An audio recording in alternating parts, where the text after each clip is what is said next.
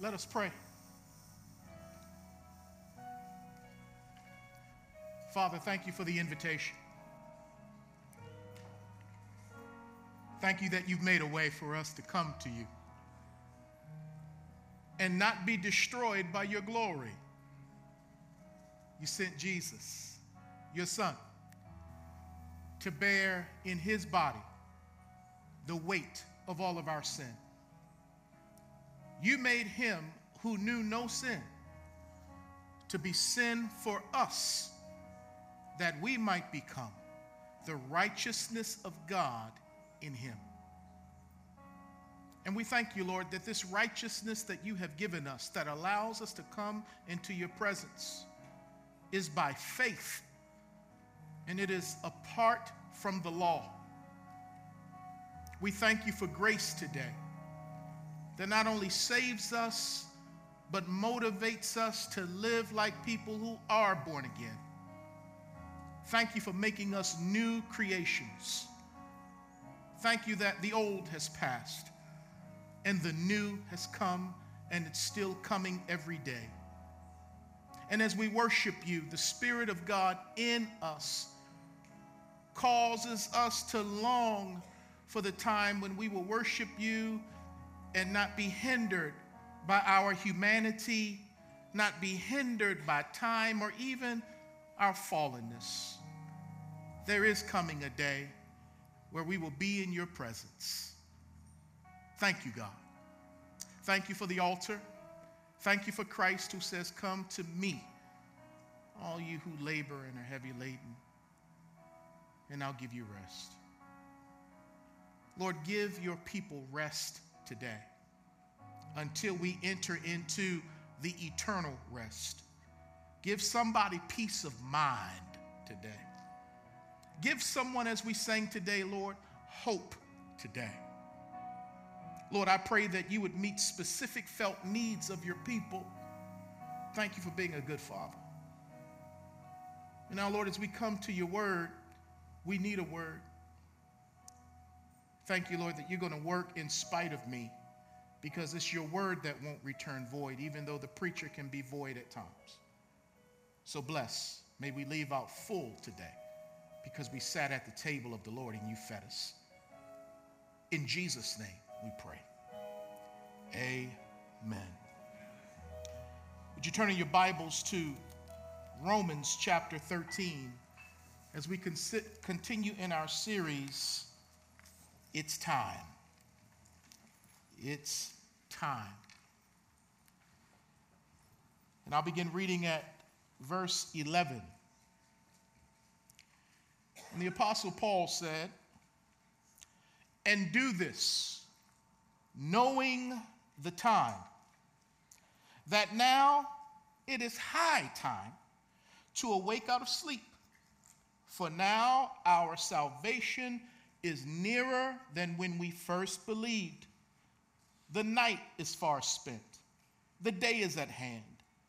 Therefore, let us cast off the works of darkness and let us put on the armor of light. Let us walk properly as in the day, not in revelry and drunkenness, not in lewdness and lust, not in strife and envy, but put on the Lord Jesus Christ and make no provision for the flesh to fulfill its lusts. I call your attention to verse 12 for our subject today, where Paul says, The night is far spent, the day is at hand.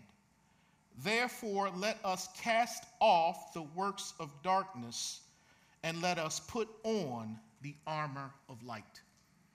So let's talk this morning on the subject of it's time to get sanctified. It's time to get sanctified. Because that's what we see when he says to cast off the works of darkness and to put on the armor of light. This is just his way of saying it's time for God's people to get sanctified. Last week we talked about it's time to wake up. Today we could call this message it's time to clean up. It's time to get sanctified. Sanctification according to Romans chapter 8, verse 29, is the lifelong process of being conformed by the Spirit to look like Jesus, act like Jesus, speak like Jesus, be humble like Jesus, be bold like Jesus, be obedient like Jesus, serve like Jesus, love like Jesus, die like Jesus, and even resurrect like Jesus. Because God saved us to conform us to the image of Jesus Christ. So we are to be, as in the book of Acts, they were called Christians first in Antioch. And that term Christian means Christ follower or little Christ. So, with the help of the Holy Spirit, the indwelling agent, he conforms us to be like Jesus. And according to, and I did say it's a lifelong process because we won't arrive here. We won't arrive until we arrive there. But the Holy Spirit is working on us every day, conforming us, especially when we don't resist His work, when we don't grieve the Holy Spirit, when we don't quench Him. He is conforming us to look like, talk like, serve like, obey like Jesus. And according to Second Corinthians chapter 3, verse 18, sanctification is the daily process of being transformed into the glorious image of the Lord by the Spirit. So, sanctification, it's a process where we're being transformed from one stage of glory to another stage of glory. The Holy Spirit is doing the work in us to make us look like Jesus Christ. Jesus said, When I send the Holy Spirit, He's going to bring glory to me. The Holy Spirit is always pointing glory to Jesus. And people who claim to know Jesus, who are indwelt with the Holy Spirit, our lives are to reflect, shine, and point to Jesus so that men may see our good works and glorify our Father in heaven. He's transforming us. Acts chapter 4, verse 13 speaks of when the apostles had been arrested. And the Bible says, when they saw the boldness of Peter and John, the Pharisees took note that they had been with Jesus. Something about Jesus rubbed off on the apostles, whereby the Pharisees who were uh, uh, who put Jesus to death, they saw something in the disciples that they saw in Jesus. Now, thank God for the Holy Spirit because before the Holy Spirit came, the disciples who said, We'll never forsake you, Lord. We're going to stand with you. But when Jesus got arrested, they punked out. And the Bible says they all ran. But once power came from on high to be a witness, he gave them power to stand up to the people who God allowed to put Jesus to death. They weren't running anymore. Now they were standing, and those people saw men who were not afraid, who didn't have a spirit of timidity on them, but now there was power, there was love, and there was a sound mind. What was going on? The Holy Spirit was at work. The book of Acts is the acts of the Holy Spirit through the church. Thank God for the Holy Spirit. Christians are sanctified, past tense. We are sanctified. That means we have been set apart. That's what sanctification means. That we have been set apart. We are holy. It's like uh, mom's best china. She set it apart from the daily stuff we use. Uh, you, you know, the stuff, the paper plates, and the stuff that got chips and cracks in it. Well, the china was set apart from that stuff. And we have been set apart. We are holy. We are sanctified. You see, our sanctification is past tense and present tense. Oh my. Past tense. Hebrews 10:10 10, says, "By that will we have been sanctified through the offering of the body of Jesus Christ once and for all." So we've been set apart, made holy positionally once and for all by the blood of Jesus Christ. So when I became a Christian in 1984, the Lord sanctified me. He set me apart. He applied to me the blood of Jesus Christ. And I was forgiven and made righteous in 1984 in the sight of God once and for all. So I am positionally sanctified. But also, sanctification is to occur in the present tense. Hebrews 2:11 says, "For both he, which is God, who sanctifies, and those who are being sanctified are all one, for which reason he is not ashamed to call them brethren. So I am being sanctified and I am sanctified. To break it on down like this, justification is when God declares me righteous on the basis of faith because I put faith in Jesus, God declares me righteous based on the finished work of Jesus on Calvary and through the empty grave. So in the courts of heaven, I'm declared righteous. I look to God, listen to this, just like his son Jesus, who is the righteous one because God, by faith, imputes righteousness to me, perfection. And so I look just like Jesus to God. But in the nasty here and now, bruh man is in process. You best believe that. Thank God for new mercies every morning to cover old messes from yesterday. So, so I'm in process, and so is your neighbor. We are sanctified in position as well as by practice. There is a holiness that we should have by virtue of our relationship with Jesus, and there is a holiness we should continue to pursue because we have a relationship with Jesus. We have been declared righteous, yet we should strive to live righteous so as to live up to what we have attained. Philippians 3:16. Paul said, "Let us live up to what we have attained." What have we attained? We've attained positional righteousness, so let our practice reflect our position. And the beautiful thing about this is this thing doesn't start from the outside in. That is, trying to live holy by man made rules and things like that. No, this desire to live holy begins from the inside and works its way out because the Bible says, Work out your salvation with fear and trembling, for it is God who works in you both to will and to do of his good pleasure. Because he gave me a new heart. He made me a new person. He gave me new desires. I want to live for him. I don't want to grieve him, but this new man is in an old shell called the flesh. So there'll be a battle every day until this flesh, uh, the Bible says, this corruptible must put on what? Incorruptible. So until that day, there's a battle. But I'm not fighting for the victory. I'm fighting with the mindset of a victor. Because when I'm in Christ and Christ is in me, I have the victory. And we together can put this flesh to death. Oh my, we're talking about sanctification today. Matthew chapter 5, verse 48. Jesus says, For as the Father is holy, you be holy. Now, we can argue over a whole lot of things in Christendom, but we shouldn't have to argue about holiness and about being set apart. Be holy as I am holy. God is more concerned with my holiness than my happiness. Be holy, not be happy.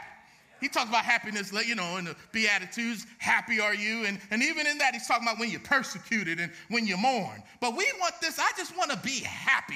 I don't want to hurt. I don't want to suffer. Well, God is more concerned about my holiness than my happiness. Oh, if Micah Stampley were here today, Micah would sing, Holiness, holiness is what I long for. Now, the remix does not say happiness. Happiness is what I long for. Happiness is what I need.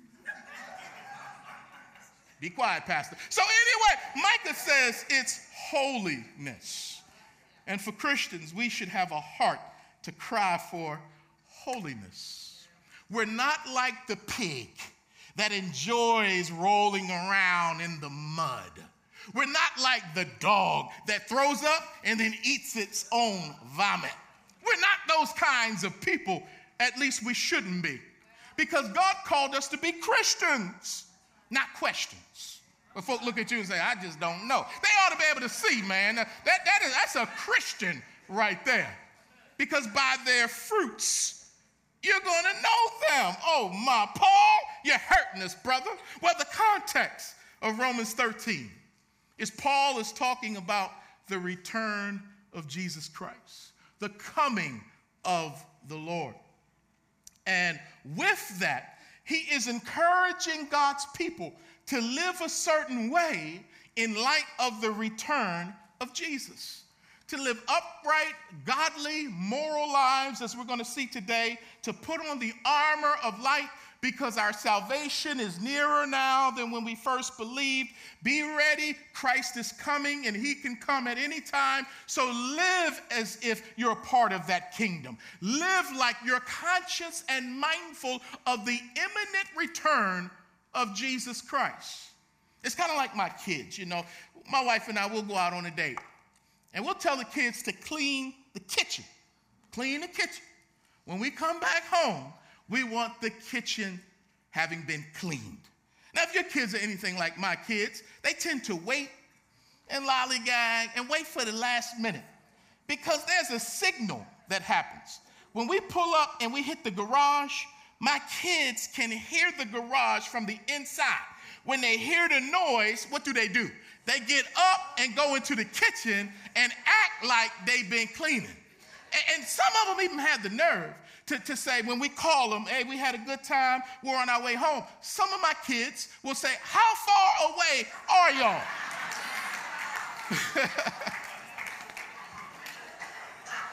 and you say, Pastor, now, how, how do you know that about your kids? Well, there have been times I've been home and Dorena has said, Chris, clean the kitchen.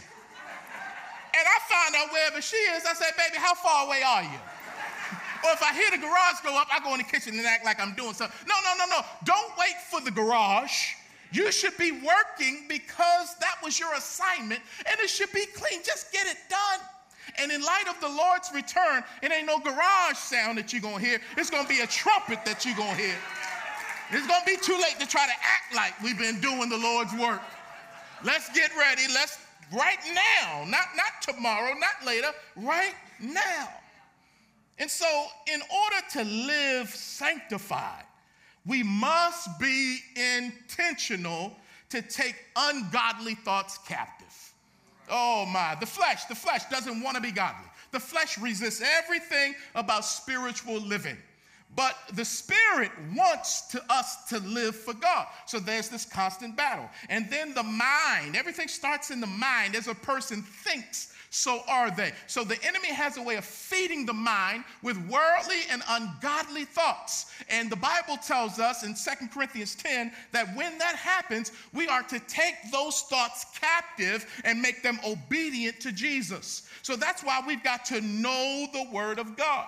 And if we can't find the word, we need to hide the word in our hearts. We hide the word in our hearts so that we might not sin against God. We hide the word in our heart so the Holy Spirit has some ammunition in the midst of fighting that can occur while we're living throughout the day. So we've got to take thoughts captive. We've got to be intentional because if we let that thing fester in our minds, it can lead to damaging actions. Got to be intentional, be sanctified uh, we've got to be intentional to crucify the flesh with the affections and its lusts. So we've got to be violent in this walk with God. We've got to be intentional to set a seal on our mouths and say, shut up, don't say it. The more we grow in Christ, the less we ought to talk about people. Mm, have mercy. The more we grow in Christ, the less we should gossip, the less we should slander. And so when we're tempted, because the Bible says no man can tame the tongue, but the Holy Ghost can if we submit to him. Because you just don't have to say it. You just don't have to have the last word. But the flesh wants to say it. The flesh wants to have the last word. And uh, then we'll say it. Then we'll get convicted. Oh, I shouldn't have said that. But as we grow, we're not going to say those things we shouldn't be saying because to be sanctified is to be intentional. To gouge out your eyes Jesus said. Not literally, but using hyperbolic language about lusting after people. Jesus says it's better for you to take your eye out than to live in hell. Uh, it's better to take a machete to your hands as opposed to putting your hands on people that don't belong to you in a sexual way. So Jesus is saying, look, if we're going to do this thing for real, we got to get violent. You got to gouge and you got to cut off. But oh, no, no, no, no. I just, I'm hoping sanctification comes by osmosis. I, am just hoping, you know, when I come in church, I, I'll just get sanctified being around other sanctified people. Now, it don't work like that. We've got to do something. As God works in us, we've got to work with Him to be sanctified. In order to be sanctified, we must cooperate with God. In sanctification, there's a part that God plays, and there's a part that we play. Sanctification is a combination of casting off and putting on. Oh, you got to hear this. You got to hear this. It's a combination. You got to cast off, as we're going to see in this verse. Then you got to put on. In other words, you got to do something that's negative, and then you got to do something that's positive if we're going to be sanctified.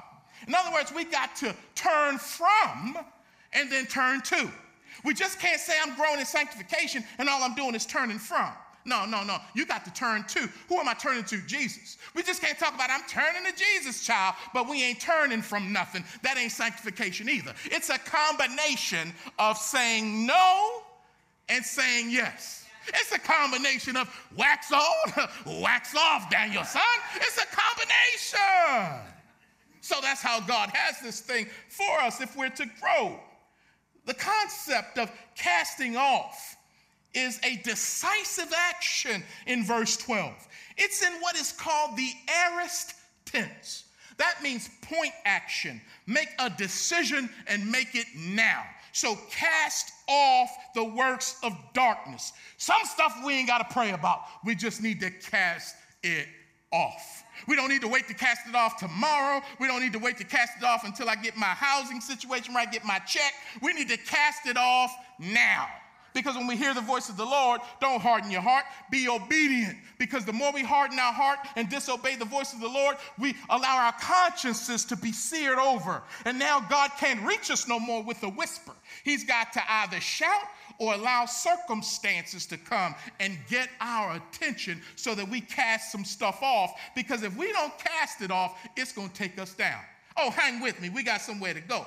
And then when he says you got to put it on, not only do you cast it off, aorist tense, make a decision, but you've got to put on the armor of light, which is also in the aorist tense, which means make a decision to put on the armor of light.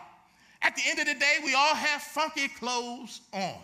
And at the end of the day, you take off the funky clothes and you put on clean clothes to go to bed. You put on clean clothes the next morning. So Paul is saying you're used to taking stuff off and putting stuff on. Let me give you an illustration so you get this, which is one of Paul's favorite illustrations of sanctification putting off old clothes and putting on new clean clothes.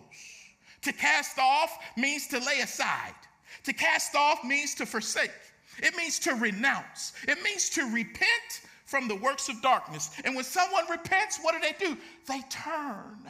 So if we haven't turned, we haven't repented. Oh, I remember in college, I had a problem with soft porn.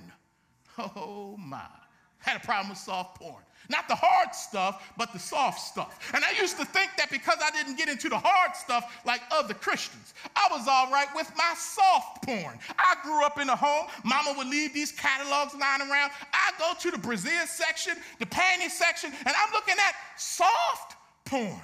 Oh, it ain't Playboy. Oh, it ain't Hustler, but it's still pornography. And Jesus said, whoever commits sin is a slave to sin. So every day as a young boy, I'm going to look at this stuff. And then it matriculates when I get into college. But the Spirit is grieving me. He, he's talking to me, saying, Man, stop looking at that stuff. So I got a, an accountability partner who's struggling with the same thing. And when Sports Illustrated swimsuit edition came out, we held each other accountable to say, we're not going to get that magazine. We're not going to look at it. We had to be intentional to cast stuff off and pick stuff up. So I started picking up Better Homes and Gardens. So, you know, we had to do something.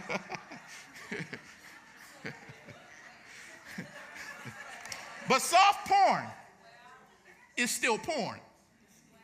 I said soft porn is still porn. And many men, because we're eye creatures, we struggle in that department.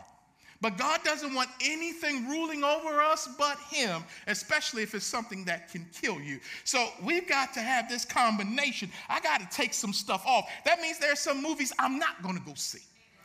And not only am I not going to see them, I'm not going to rent them and bring them into my house or order them through Redbox or any of these other things. Because I got to be intentional to not set anything ungodly before my eyes. Oh, Pastor, it don't take all that. Well, as we're growing in Christ, we can't make the excuses today that we made yesterday about compromising because the Spirit is always calling us upward. You're better than that. You don't need to objectify women like that. Come on now. Matter of fact, Paul said, because he probably struggled too, he said, This is how it helps me. I treat the purity as if they're my sister. Man, you don't look at your sister crazy, so why don't you not look at sisters in Christ crazy? Oh my goodness. Oh my goodness. Oh, this is too real. Let me stop because some of y'all don't want to go real. You don't want to go real. But how can I talk about sanctification unless we keep it real up in here? Because I believe God is going to call some of us to stop doing some stuff today. Not legalistically, but righteously because he's calling you. You've been grieving the Spirit. I've been grieving the Spirit with things we say, things we think, things we do. And the Lord said, I've got a word for you today. Don't turn the preacher off. Sanctification is this combination of turning from and turning to. It is forgetting what is behind and reaching to what is before. It is hearing and it is doing. Because if we hear and don't do, we deceive ourselves. So we must hear and do. It's a combination of taking off these dirty clothes and putting on these clean clothes. In, in uh, uh, uh, particularly what Paul says in verse 12. He says, when you cast off the works of darkness, you've got to put on the armor of light. So, negative, positive. Cast off, put on, turn from, turn to, be intentional. So, when you cast off, put on not just any old set of clothes, but put on the armor of light. Paul spent a whole lot of time with Roman soldiers because brother was locked up quite a bit. So he had illustrations in front of him constantly. And what he's writing in this section in Romans chapter 13, verses 11 through 14, is like a story of a soldier who takes off his armor so that he could carouse at night. He takes off his armor so that he can go party and get down. And we're going to see this next week in terms of revelry, drunkenness, lewdness, lust, strife, envy. He got tired of being a soldier and says it's time to party. Takes it off. But Paul is saying the commander has come in the barracks now, and the commander is saying to you, Wake up from your drunken stupor from over the night. Wake up, clean up, get dressed up and stand up because the battle is still raging. Put your armor back on, get back in the fight. Paul put it this way over to uh, Timothy. He says, um, No soldier enlisted by the master entangles himself in civilian affairs. So when we start entangling ourselves with the world, it's time to take those clothes off and put our armor back on. Because whether we like to admit it or not, we are in a war. Again, the war has been won because Jesus has declared the victory through the resurrection, but Satan has not accepted defeat. So we're in a constant battle. The flesh has not accepted defeat. We're in a constant battle. The world will not accept the lordship of Jesus. So we're in a constant battle with Satan, the flesh, and the world. And so we've got to be intentional to put on the armor of light. Pastor, what is the armor of light? It's the armor that Paul talks about in Ephesians chapter 6, where he says, Be strong in the Lord and in the might of his power. He says, Put on the whole armor of God, whereby you may be able to take your stand against the enemy. And then he talks about how we're not wrestling against flesh and blood, but we're fighting against spiritual wickedness, principalities, uh, uh, evil forces in high places. So, in order to fight a spiritual battle, we've got to put on spiritual armor and weaponry. We can't win this battle in the flesh. We can't win this battle by gritting our teeth and trying hard in our own power. We must rely on the Spirit of God and the weapons that God has given us. Look at verse 14 of Romans chapter 13. Romans 13, verse 14. We're told to put on the armor. Pastor Chris, you said the armor is Ephesians 6, the, the, the armor that Paul wrote about. But technically, the armor is Jesus. What do you mean? Verse 14. But put on the Lord Jesus Christ and make no provision for the flesh to fulfill its lust. To put on the armor is to put on Jesus. Why? Because every piece of the armor is a reflection of Jesus. Oh, can I help you real quick? The breastplate of righteousness is a reflection of Jesus because who is my righteousness? Jesus. The helmet of salvation is a reflection of Jesus because who is my salvation? Jesus. The belt of truth is a reflection of Jesus because who is the truth? Who is my truth? It's Jesus. The gospel shoes of peace is a reflection of Jesus because who is my peace? Jesus. So, and, and the sword of the Spirit, which is the word of God, who is the Word of God? Jesus, the shield of faith. Who is my shield and buckler? It's Jesus. So to put on the armor is to put on Jesus. To put on Jesus recognizes that I'm already clothed with Jesus because He's imputed righteousness to me. So when God looks at me, I look just like Jesus. But in the natural, I got to put on Jesus, meaning that I've got to appropriate what is so and what is true in heaven. So when I'm living today, Chris, put on the whole armor. In other words, put on Jesus, cover up with Jesus. And I just want to let you know that this armor never goes out of style. Uh, you don't have to worry about it going out of style. Uh, I hope you didn't buy them Shaq shoes back in the day because they went out of style. If I see any brother up in here wearing Shaq shoes, you're going to be on the joke wheel. Remember when FUBU used to be in? It ain't in no more but they sell it at Walmart. Remember when Cross Colours used to be in? It's out of date. But the armor of God been floating around for 2,000 years. Uh, a G unit clothes. Don't nobody wear no G unit clothes, but you better put on the armor of God today. I tell you what. So God says, get dressed. Put on the armor of God. Put on Jesus. So in the morning, so in the afternoon, throughout the day, you may just have to say, Lord, I'm struggling right now. The enemy is shooting arrows and missiles at my mind. So, Lord, I put on the helmet of salvation. Lord, protect my mind right now. Let's take these thoughts captive. Let me remember who I am in Christ Jesus so these thoughts don't take me down. Lord, my heart is struggling. I'm lusting in my heart, but you are my righteousness. I put the breastplate on right now. I appropriate who I am in Jesus Christ and on and on. That's soldiers do. And then Paul said, put the whole thing on. Don't go out with just your shoes on, talking about, yeah, we're going to fight this battle today. No, man, put it all on. And then I'm going to add a piece. We got all these pieces, but I'm going to add a cape. Because a lot of them soldiers had capes, you know.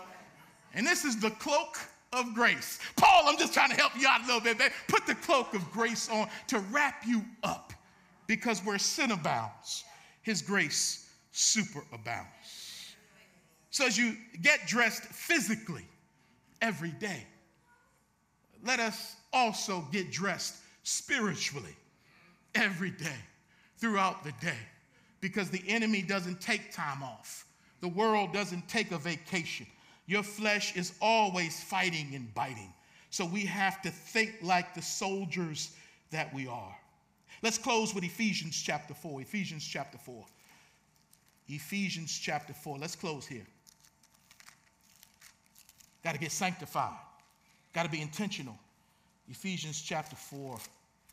one of Paul's favorite illustrations. He deals with this in Colossians chapter 3, but he also deals with it here in Ephesians 4.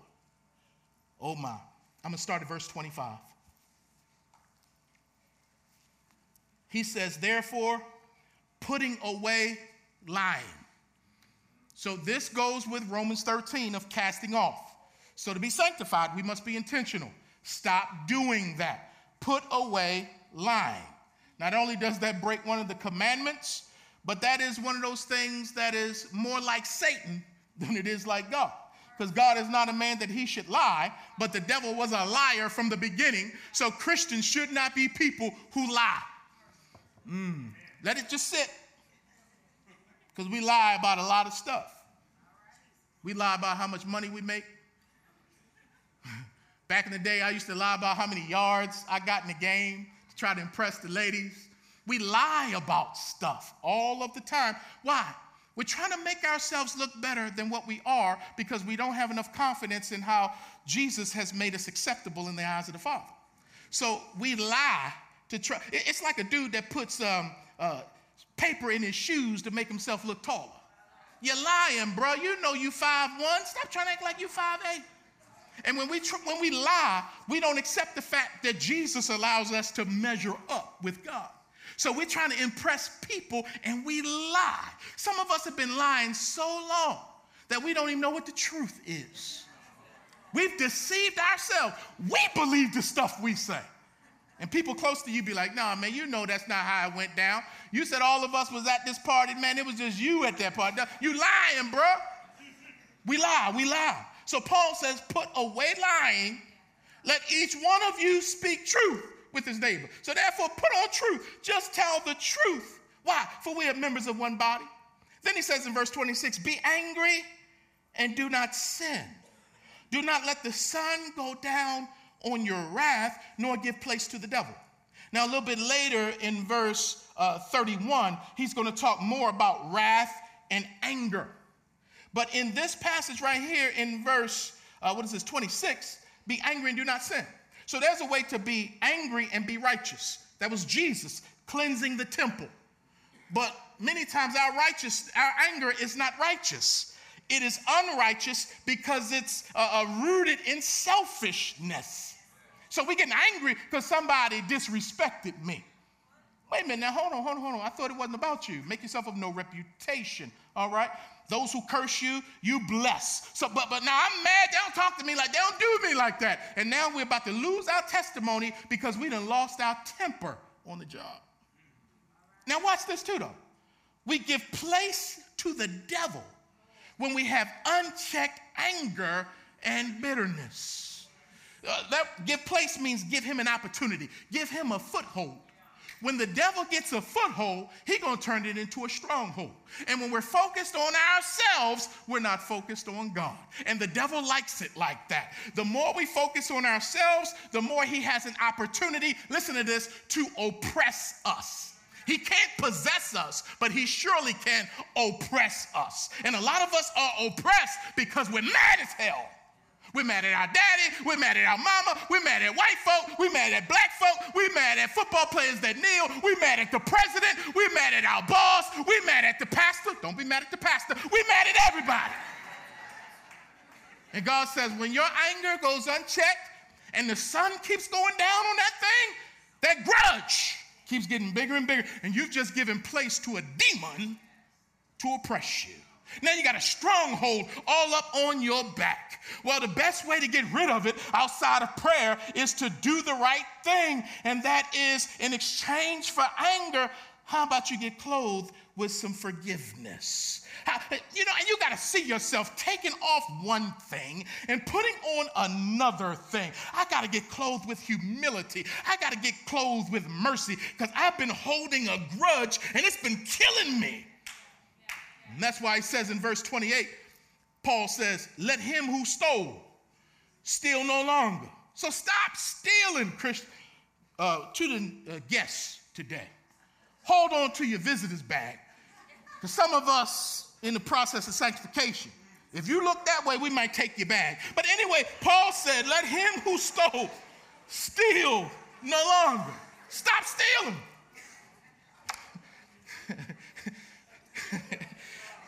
Give you the water cup. I've been there, y'all. They give me that water cup, and, and nine times out of ten, I'm getting the water. But man, that one time, that flash be like, man, they owe you, bro. They overcharging you. Get the Sprite, bro. The Sprite look like water, bro. I look this way, and I look that way, and I stick the water cup up under the Sprite. Stop stealing, Pastor.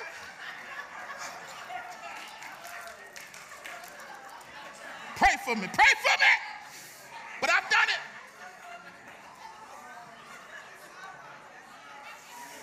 By the way, you're laughing. I ain't the only one that did that. oh, Lord. But he says, look, don't just stop stealing, but rather let him labor, working with his hands what is good, that he may have something to give to him who has need. So, in other words, stop stealing, start working, and then do this. Bless somebody else. Again, it's not all about you. Stop being so selfish. Verse 29, oh, here it comes. Let no corrupt word proceed out of your mouth but what is good for necessary edification, that it may impart grace to the hearers. Stop using your mouth to take people down and use your mouth to build people up. Stop doing that, start doing this. Ouch, ouch, ouch. But the Holy Spirit is working. He's, he's teaching us today. Uh, we are without excuse once again. Because verse 30, and do not grieve the Holy Spirit of God, by whom you were sealed for the day of redemption. Paul then says, Let me close strong. Let all bitterness, wrath, anger, clamor, and evil speaking be what? Put away from you with all malice. Paul, what I got to do? What I got to put on, brother? Be kind to one another, tender hearted, forgiving one another, even as God in Christ forgave you. What do I do? Let go the anger. Let go the unforgiveness. Let go of the bitterness and put on tenderness. Put on forgiveness. Put on mercy. Be kind to people, even if they don't ask for forgiveness. Because there's this thing called unilateral forgiveness. And that is, you forgive people whether they ask for forgiveness or not. You forgive them for your own sake. Your dad may have died and taken that sin to the grave. You forgive him unilaterally to set yourself free. Otherwise, the devil has a foothold on you, and you're going to end up talking, walking, and doing things that reflect that one and not the Holy One. But then there is transactional forgiveness, and that is when someone asks you for forgiveness. And when they ask you for forgiveness, you don't put them on hold and question their motives and their heart for when they say, I'm sorry. No, you forgive them because God forgave you all of your sins. So you forgive as you've been forgiven because if you don't put on forgiveness, the devil going to keep on doing what he's doing in your life. So Christians, it's time to get sanctified. It's time to grow up. And when we're serious and we submit to the Lord, we're being transformed to look more like Jesus right now than we did yesterday. And it begins with, I heard you, Lord. I heard you. And Lord, I obey you, my God. Thank you, Lord, for this word. Help us all to get it, especially me. Thank you, God. Thank you for loving us so much that you send your word to cleanse us and we bless you in Jesus' name.